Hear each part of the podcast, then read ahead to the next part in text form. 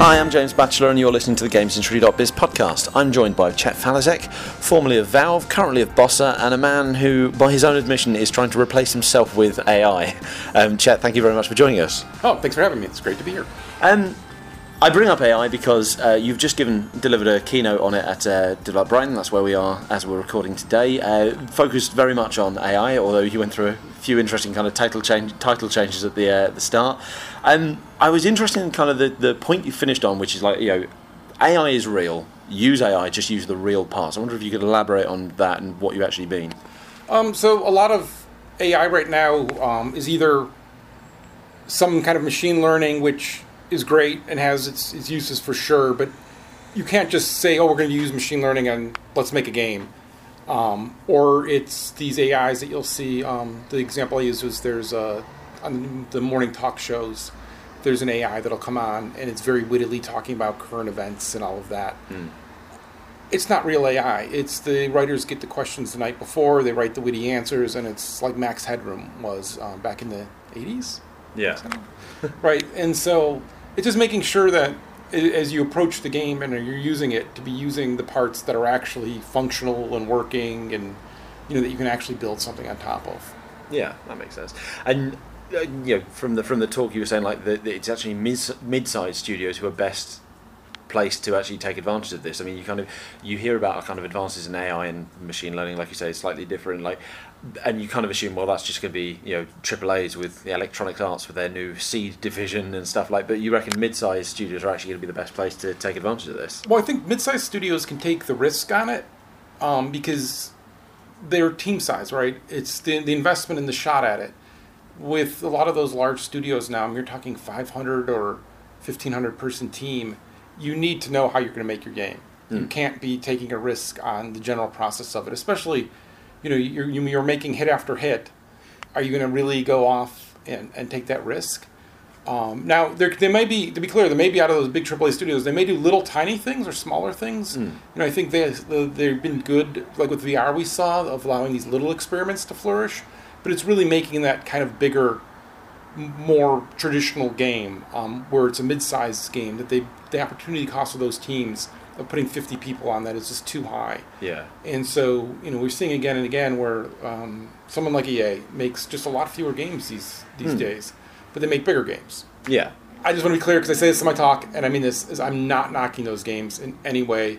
Uh, I showed up on the the screen my um, 700 hours almost of Battlefield yeah. One, um, Battlefield Four. I played even more. I play a lot of big games, right? Yeah, of course. No, of course. I know we, we all do. I mean, we all have that kind of nice mix between the AAA and the and yeah. the indies, which is good.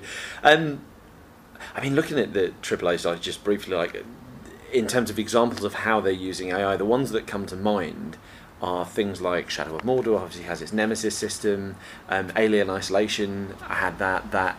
Uh, the xenomorph that actually learns what the player is doing and kind of adapts its tactics, but we don't tend to see it much more beyond that. I think, yeah, looking at this E3 just gone, I think the only the only reference that I remember to AI is um, Just Cause 4, so like, you yeah, much more intelligent enemies, sure. but that is literally the only example used. Whereas the title you're working on, which still hasn't been announced yet, like you're looking at using AI to inform like every single aspect. I mean, what, yes. what are the advantages of doing that? How does that work, really? Well, so that, that's where it comes to the mid-sized studios of early on, we had to say, this is what we're doing. This mm. is what we're jumping in and we've got to make it part of the entire core of the game. We can't just use it as a tool, but it has to be an underlying function of it. And really early on, you would you, you would realize like, oh, how we talk about resources needs to be different because we're using AI. Um, and then uh, you know the, the idea that information itself is a resource mm. because that means the AI it doesn't have all the information or the different AIs. I talk about we have multiple levels of AI, but they can't have all the information. So then, if you could give a piece of information to a faction AI, let's say, all of a sudden that's valuable and that's something that you can trade and talk about with that faction, um, and it just becomes different. And for us, um, the example I use in the in the uh, talk is Moneyball. Hmm. So Moneyball's uh, the, the American baseball where every statistics tracked in that game, every the spin of the ball, where the ball goes, um, when they pitch it, the hitting, who hits against who everything. And so then they make their purchases of the players or their trades based on all this statistical information, Hmm. and not like, oh, this guy's hot, we like him, or you know something like that. Um, and they try to do that with American football, and that was with the Cleveland Browns. I'm a Cleveland Browns fan, and that just cratered. That was just a disaster, um, and it hasn't worked because they were trying to apply this this this system that worked really well with a highly statistical narrow game. Because in baseball, you know, you have the pitcher and batter every time. You can look at that action and go, oh, what's all the data around it? What are the choices we're going to make? Where in football, there's just, it's just much more wide open, and you don't have that ability, and so it just doesn't work there. So you need to make the game that can embrace the AI technology if you're going to do that, and then you need to start at the very beginning and work it all the way through. obviously like we're only getting kind of teasers of your project um, but some of the stuff you've been saying like some of the stuff that, I, that you were saying this morning I was quite interested in like things like the the faction AI um, won't know as much as like kind of the the world AI for want of a better term but then like the faction AI will be thinking right there are 50 possible things that this faction could be doing at this point let's choose one and, and create Yes. a kind of story from that I mean uh, obviously like as much as you can like kind of how, how does that sort of thing work then So it was one of the. We originally had started having just all these different AIs in the world, because we have this living, breathing world. It's one of the early things we realized is for the player to be able to look and make choices, they had to be able to observe the world, and the world needed to be moving on without them, so they can go, oh, I can jump in here and I can go do this hmm. because they're they're behaving this way. But it ended up that it, that ended up feeling flat and wasn't engaging with the player. So we added kind of an overall AI to the system that then looks and goes, you know, the different NPCs can be doing 50 different things. And if the player isn't engaged, why don't we have one of the things they do bring you by the player so that then we can see this engagement point maybe happen. And that was just became really important because otherwise there's this giant world with all the stuff going on that the player just never understood. Right? Complexity that's opaque to the player is worthless. You have to have a way to bubble that up and, and express that to the player. And so this is one of the ways to do it. And it was to have this overall AI that kind of managed and looked on top of everything. Yeah, and I was we're getting to the stage where some of the biggest games, most of the biggest games, are now these open world, large open worlds. Even like Assassin's Creed, which started at quite as quite a linear, not linear. It was always reasonably open, but the the the set of events was always quite linear. But now it's becoming this bigger open Sure. world, like RPG style, and. Yeah, there's a the you know living, breathing world is is the description that most developers try to use for their games, but yeah, in the sounds of it, uh, by the sounds of it, your in your case, that that really is becoming the the case that the players don't want these these worlds where people, NPCs are just standing around waiting for the player to do something before anything changes. Like, but that's got that's got the, the challenges, I guess, of, of creating a world that, that goes on without the player and not makes doesn't make it feel like the player has no impact or is missing out on stuff. Um, Yeah, there's, a, there's a super big challenge of how do we bubble that up. We have a lot of things we're experimenting with to see what's the best method. I mean, because you can you can just go super heavy-handed, but how do you do it where it's not super heavy-handed and it feels natural to the player that they learn that information, Hmm. um, and then they learn the right information because they don't need to know everything. Some of it can be later, right? You come along a faction that you know 40 hours into the game and you look at them and you're like, oh, I get what happened here yeah. right i get how i have to interact with these guys because this is kind of their their behavior and this is this is what i need to do or i can try to do something different And kind of an, an underlying um, topic of the talk was like using this this AI and using these kind of these systems to create this sort of world is to give the, the player agency. Um, where are we? and you, you talked about agency versus kind of interactivity. Like I mean, just in your kind of stance, like looking at the games that are out now, where are we in terms of how many games really give agency and how many are giving interactivity? Like where do we stand at the moment? so first just again disclaimer Of course, play, yes. play those other games like there's so many linear games that i still play and love and um, they're going after something different and, and they're able to, to knock what they're going after out of the park um, real agency i keep so so occasionally i'll play games with the mindset of i'm looking for that um, and there's some very very recent games that i haven't gotten a chance to play um, that i want to check out so be careful here. But um, in general i don't see it actually happen a lot. And in fact a lot of times i'm wonder i wonder why did you make the choices you made because you actually just robbed me of my agency and i was feeling really good and i thought i was able to be smart right? I mean players always want to feel smart where they're they're gaming the system essentially and operating in a way that lets them um, feel powerful. And I would do that and then get shut down, or I couldn't continue it, or you know something was happening there, and so you know that was one of the reasons why to wanting to make this game was to kind of have to try to go out as far as we could. Right, we, we haven't shipped, so we'll see where we end up. But Yeah. the, the goal for now, when we're still in that space, is to be as far out there as we can with agency, where the player can literally just do whatever they want. Yeah, I guess then then because you, you referred to this morning like a, a lot of some some games there's kind of a smoke and mirrors thing to you think you're getting agency but it's actually interactivity like there is there is Yes. a difference between the two.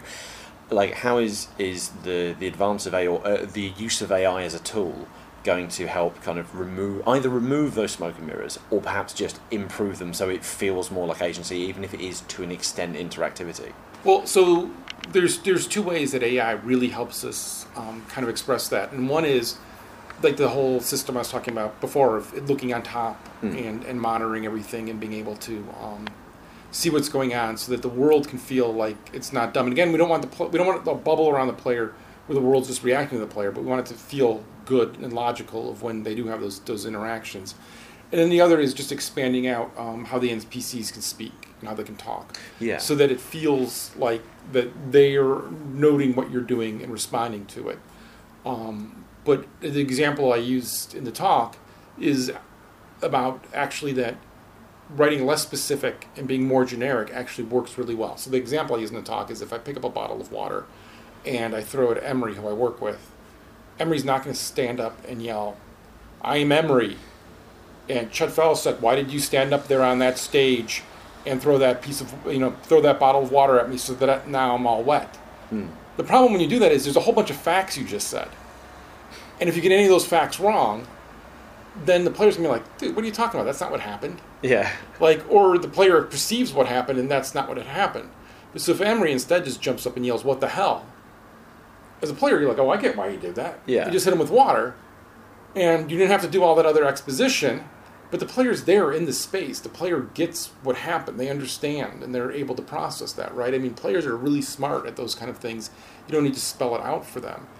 And then tied with that is uh, an example. Actually, I cut from the talk, but uh, is um, learn this really clearly in Team Fortress 2. So we have this moment where the heavy and the medic.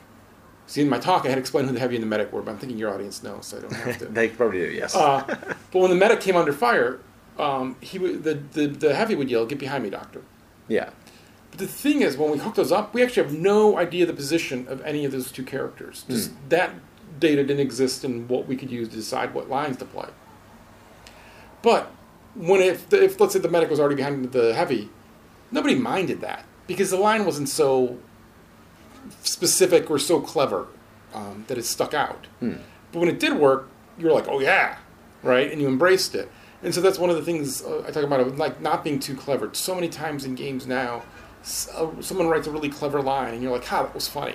And then like the second time you hear it, you're like, "Ha." Yeah. And the third, and the fourth, and the fifth, and then eventually you're like, "Oh dear God, can I just mute that line?" And this, this is the trouble. Like there's so wait. I mean, we, case in point, um, kind of Skyrim, for example. You know, however many years on, there are still people making you know arrow to the knee jokes. Yes. Like it's just it's just a one-off line.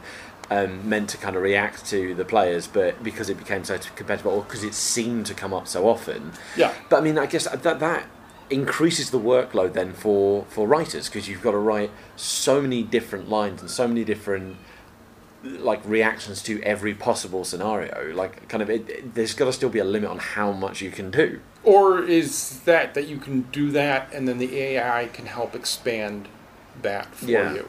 And so that's kind of the approach we're looking at now, but we'll see because I mean, one of the things I really worry about is um, you know, you go in with an actor and you have them record a line. Actors are really great because a they they often think of a better line or they think of a better ex- way to express it, or they just little minor word changes because it's more just more natural and, and they're good about those emotions.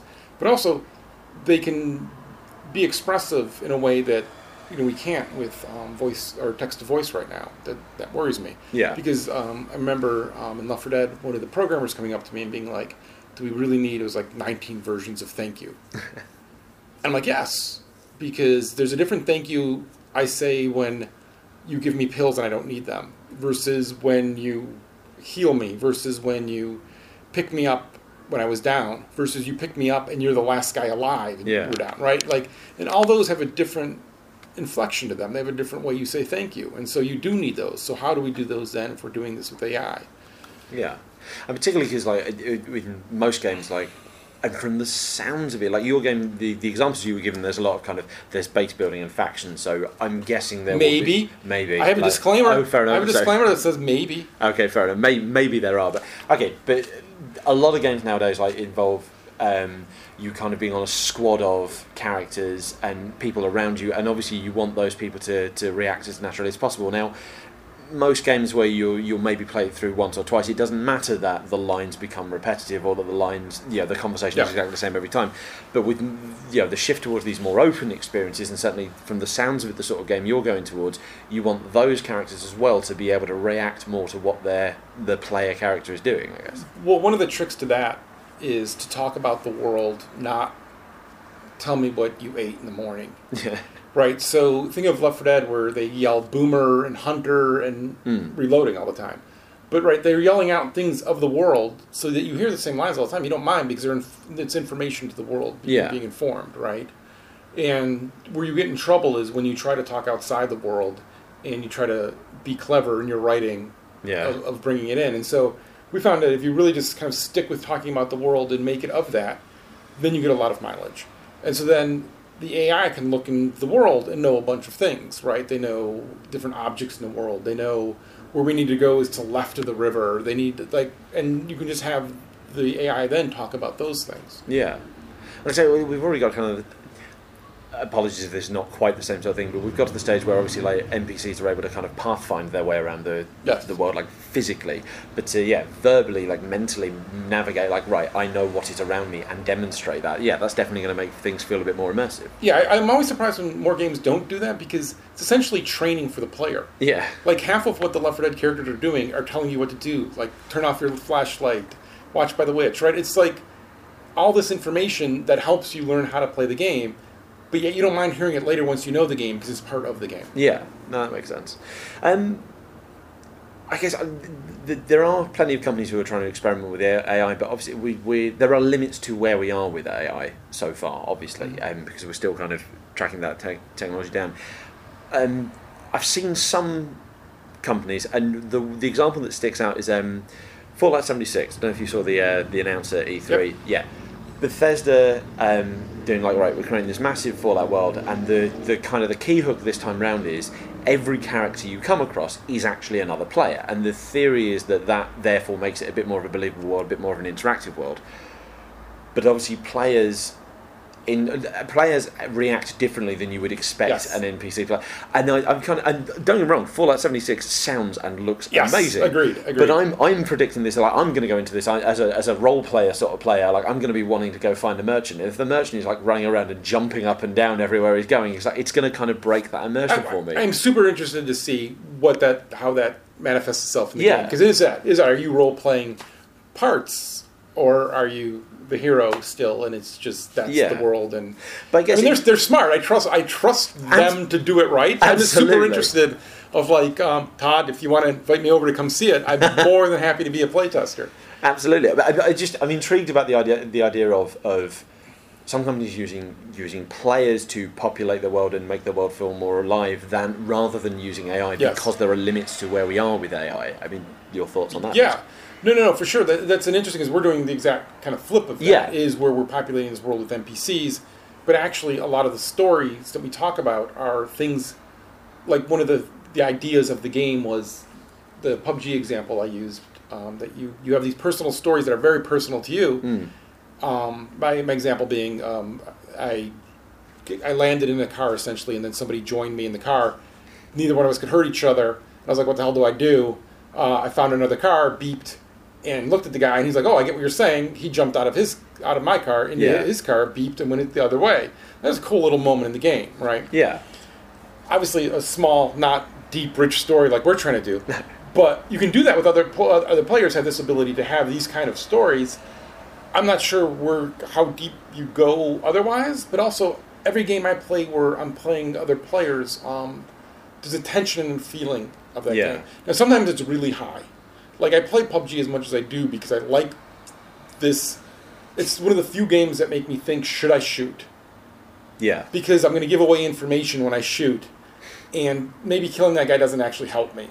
Where most games are kill everybody you see, shoot at everybody you see, Yeah. right? And so it's just a, it's really interesting to me that they have that.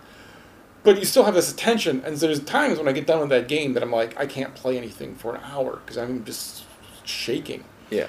Um, and so, how do you do that with NPCs? How do you bring that same? Can you bring that up? I mean, I think that may be the thing with Fallout 76 that they're trying to do is like your tension and your excitement and your your thrill gets higher because of that. So how you know we're actually on the other side of the problem of how do you do that with NPCs? How do you get that high, right? So I talk about um, you know you want those moments that stick with you that remember, um, because those are what you walk away with. Um, those are the things that stick with you. You can play a game for 20 hours and like especially most competitive shooters and you barely remember most of what you play but you remember those oh i snuck up on this guy you know and i silently killed him and i took his stuff like you remember those moments so how do you get those high moments when it's with npcs Yeah, and you, it's, you want those moments that are specific to you and your experience Yes. as well. Those, those kind of uh, the used to risk of using a, a phrase like the water cooler moments, where you're talking about this happened to me in my game. Like we've all got those stories. Those are the stories that are going around. Like, and I, I love the idea of, of more games that enable those. So but then the flip side is you can't have nothing but those no, of course, right and so that's one of the things that the overall ai is going to keep looking at going like man you you've got too much stuff just happen to you. Let's let you decide what you want to do and and and calm it down. So there's um this theory of fun. I, I should look up the guy's name for this but there's like seven different versions of fun. And one of them is so like i play the game threes a lot. Hmm. i'm not actually playing it.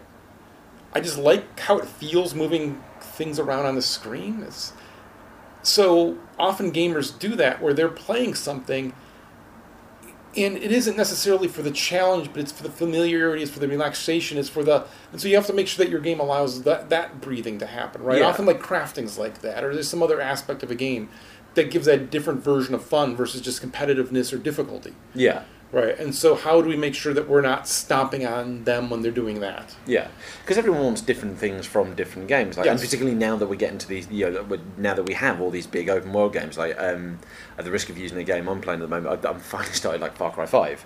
Now, personally, I don't need, I don't particularly want to go through all the story missions because not my personal interest. But the outpost is all right. I'm going to clear the map of all these outposts, and that means that's my story, and that and those moments can be a lot more reactive than these very scripted missions. Like, and we're seeing a, a lot more games kind of built around that. And, it- but your point though, they they do an absolutely great job with of you get to go do those missions, or you're gonna take out those outposts, but you're also then I've got a I've got a, um, a mountain lion with me. Is it a mountain? lion? I can't remember. There's some the bear. There's a bear with you. No, there's there's a cat. Trust me. Okay, I, I believe it. There's a cat with you, and then I got the guy who's flying around the plane, Yeah. like just causing mayhem, and like those two together are how I do it, and it makes me laugh to do it that Yeah. way, right? Like, and those are just great moments that the game gave me these bunch of tools to go choose to do the thing that I decided to do the way I wanted to do it, yeah, and it's just really funny. And eventually, I took up the, the one of the women are super dark, so dark and bitter. I just I just had to be with her all the time. I'm like, this just cracks me up to no end. And it's like giving the player the option to have those moments because then that sticks with them and it resonates way stronger than if all of that was scripted. yeah. I guess the, the the challenge there is, and again, the AI is going to kind of help with this as we as we advance it. Is creating characters that are not only able to react to what players are doing, but prepare and predict what players are doing. Yes. So I, I personally am a bit more of a stealth player. I like taking out the outpost without anyone knowing. But the trouble is, if you have another, ca- if you have a character with you, Yes. you can't do that because they just blunder in. Which is why Yes. I, I, which is why I tend to do all that solo. But I'd love to be able to, like, right, if I have someone with me, and without having to direct them, look, you stay there while I do this. If they could just gauge. Tom, Tom Clancy Wildlands did that really well. I haven't tried that one yet. I, okay. So I heard the PC version's better than the console version for this. yeah, But what you do is, so you're in stealth. A lot of there's a lot of stealth missions. Uh, and you sneak around, and you control two. Eventually, you control two guys with you, and I think it's two, maybe up to three. God, I played so much of that game. I should know better. it's jet lag, people. Okay, give me a break. Uh, but you control them, and you're like, no, no, no, hang back. Don't get, don't get caught. Don't get. And they're really good about that, right? And it ends up that you're the one who will stumble out and get Yeah. caught. And it's really fun. It's a really satisfying. We're all going to shoot at the same time and take down three independent people because they all have to die at the exact same time. Yeah. It's really fun. It's really See, that sounds you excellent. play that. sounds excellent. I, like, I, I, I actually want to go back and play that again. because that takes me back to like um, I remember doing like I think it was the Splinter Cell Conviction like co-op mode, and one of the best moments was playing with with a friend, and the, you get to a point where there are two guards. Yes. And you have to take them down the exact same moment. Now I could do that because it's a human player with me, and you can say over the chat three, two, one, mark. Yeah. Because you get you get a little into it, and you start using Yep, the lingo, yep. don't you? So. Um, but and yeah, and yeah, the ability to do that with an NPC would be would be amazing. And those, and those are fun moments that, again stick with you because like Hmm. you orchestrated this cool move where you feel powerful. Right? Yeah. And like you say, you, you can't then build a, a game entirely around those moments. Like you still, there has still has to be kind of an overall context, an overall goal, I guess, for the player. Um, uh, during the talk, you mentioned, Or does there? or does that? Okay, well, by, by all means, dis- disagree, please. so, Um, for our game, we have so normally a game has an overriding story that you're pushing forward. yeah, Our game does not have that good. Okay, uh, okay. because so, because one of the one of the things I I, pro- I have the problem with that is is that that overriding story may be not what you want. That robs you of agency because you're like actually I don't want to I don't want to do these things. Yeah. like, I want to do this other thing. Right now, there's a world, there's things happening, and there's goals you can have and do it. I call it. Um, and there, there should be a better name for it. I'm sure somebody's given a talk.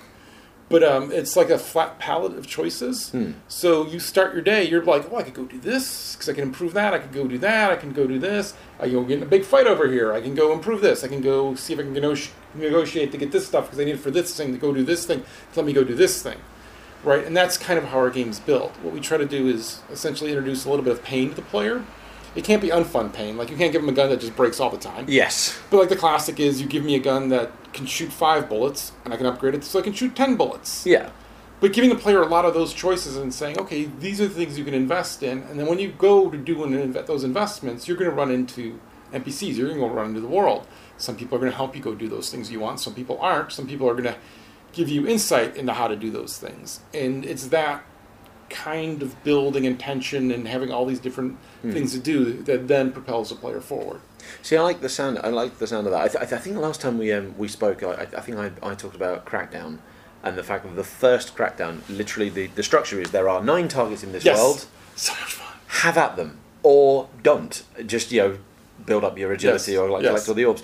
And I love that structure. And it, it kind of disappoints me that, that not many games have, have done that since. I mean, going back to the earlier example I gave, like of uh, Shadow of War and the Nemesis system, I kind of wish that game was just right. Here's an army of orcs Yes. clear it off, clear off that screen, like, and do and not worry about these scripted missions and so forth. Like, uh, will we get to the stage where we see more games like that? I'd like, well, I, I think so because I mean those games are great examples of, of scratching the itch of that, right? Hmm.